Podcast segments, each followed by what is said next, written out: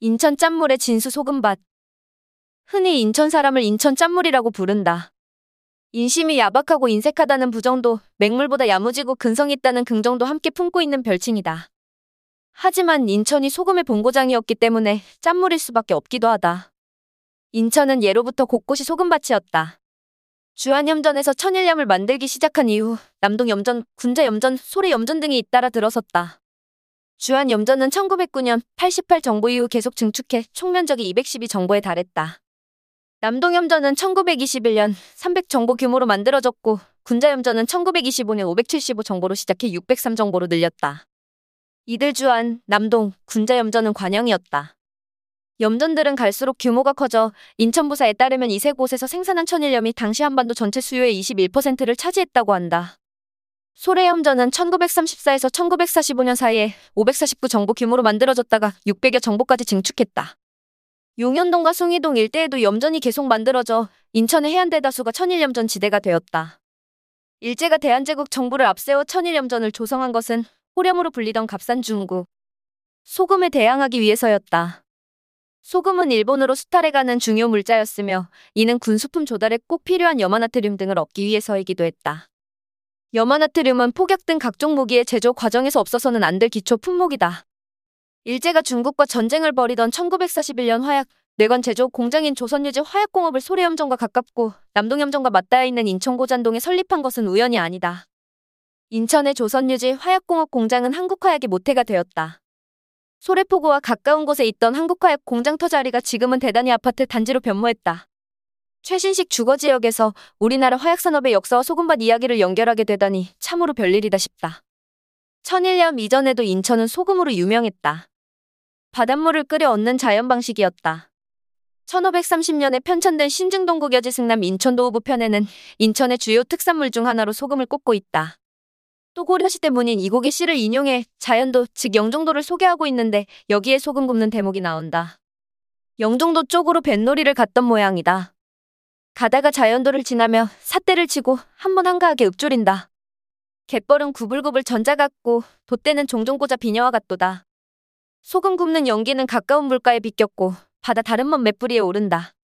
내가 배 타고 노는 흥이 있어 다른 해에 다시 찾기를 약속한다. 바닷물에 소금기를 가득 머금은 함수를 솥에 넣어 끓이기 위해서는 땔감이 엄청나게 많이 필요했다. 따라서 소금 생산을 위해서는 해안가, 특히 나무가 무성한 지역마다 연부를 두었다. 인천에도 이런 곳이 많았을 게 틀림없다. 육지의 해안가는 물론이고 섬 지역의 해안가도 마찬가지였을 게다. 아주 오래전부터 많은 이들이 소금 만드는 일에 매달린 이유는 단 한 가지다. 소금이 인간에게 꼭 필요한 요소이기 때문이다. 동서양을 막론하고 소금은 그 이름부터 아주 귀하게 인식되었다. 소금 염자는 신하가 소금을 그릇에 담아두고 지키는 모양에서 비롯했다. 서양 역시 마찬가지다. 월급쟁이를 뜻하는 샐러리맨의 salary가 소금에서 왔다. 고대 로마의 병사들이 급여를 소금으로 받았던 데에서 연유한 듯하다. 소금은 우리 생명을 유지시키는데 꼭 필요한 요소 중 하나다. 전쟁 중에도 소금은 절대적으로 필요한 전략물자였다. 이순신 장군의 난중일기에는 소금과 관련한 기록이 여러 곳에 보인다.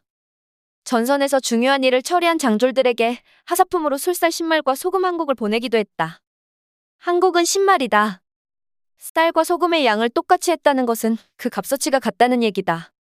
실제로 임진왜란 당시 소금값은 쌀값과 맞먹었다. 조선시대 선비 오이문이 임진왜란과 정유재란 시기필한살이를 하면서 쓴 일기 쇠미록에 소금값을 알려주는 대목이 있다. 1596년 12월 9일자에 소금 13도를 팔았더니 쌀 12도 6대이다라는 내용이 그것이다. 이순신 장군은 이렇게 귀한 소금을 자체 조달하기 위해 위수 지역에 섬에 염장을 설치했다. 염장을 관리하는 감독관과 소금을 굽는 사람들을 별도로 배치했고 소금이 나면 각 예하 부대에 적절히 분배했다. 거북선만으로 일본군을 상대한 게 아니었다. 임진왜란 발발 360년 뒤, 그러니까 1950년대 초중반 인천에는 섬마다 염전이 만들어지다시피 했다. 시도 염전이 그 전형을 보여준다. 시도에서 오래 산 노인들의 얘기를 들어보면 남녀노소 가릴 것 없이 섬주민 모두가 나서서 갯벌에 둑을 쌓아 염전을 일구었다. 1951년 1사호태에서 복귀한 이후 몇 년 동안 계속되었다. 남자는 돌덩어리와 흙을 등에 지고 날랐고 여자와 아이들은 머리에 얹거나 가슴팍에 안고 날랐다. 동네 사람 모두가 나선 것은 밀가루나 보리쌀 같은 먹을 것을 일당으로 받기 위해서였다. 샐러리맨의 어원이 생각나는 대목이다. 당시 이란 주민들이 받았던 밀가루와 통밀을 480 양국이라고 불렀다. PL 480 미국이 1954년 법제화한 잉여 농산물 원조법에 따라 자국 내 남아도는 농산물을 처리하기 위한 지원 양국이었다. 시도 염전이 토지대장에 등재된 것은 1959년이다. 지목은 염전, 면적은 15만 1753제곱미터였다. 옹진군지에 따르면 이렇게 조성된 옹진군 내 염전이 1987년 4월 기준으로 총 53개였다. 인천의 대다수 염전지대는 공단지대 혹은 아파트 단지로 바뀌었다. 주한염전은 1968년 주한공업단지로 남동염전은 1980년대 남동공단으로 바뀌었고 소래염전은 1990년대 중반 기능을 상실했다. 그러나 거리 곳곳에는 아직도 그 흔적이 남아있다. 주염로, 염창로, 염절로, 영굴 근린공원 사거리 등의 지명은 그곳이 한때 염전이었다는 사실을 혼잣말처럼 전해준다. 사람들은 무심코 그 길을 지나친다. 현재 인천에 남은 상업용 염전은 중구우랑동의 동양염전과 옹진군 시도의 시도염전 둘뿐이다. 이곳도 일하는 연보들이 턱없이 부족해 언제 문을 닫을지 알 수 없는 상황이다. 백령도의 백령염전은 노동력 부족으로 2017년 가을부터 생산이 중단되었고 인천광역시 대공원 사업소가 운영하는 남동구 소래습지 생태공원 염전은 관광체험용 시설이다.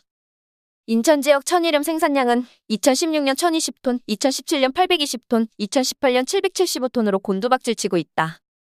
아무래도 인천에는 소금박물관이 필요해 보인다. 짠물 인천의 속살 같은 도시 변천사를 깊숙하게 그려낼 수 있도록 말이다.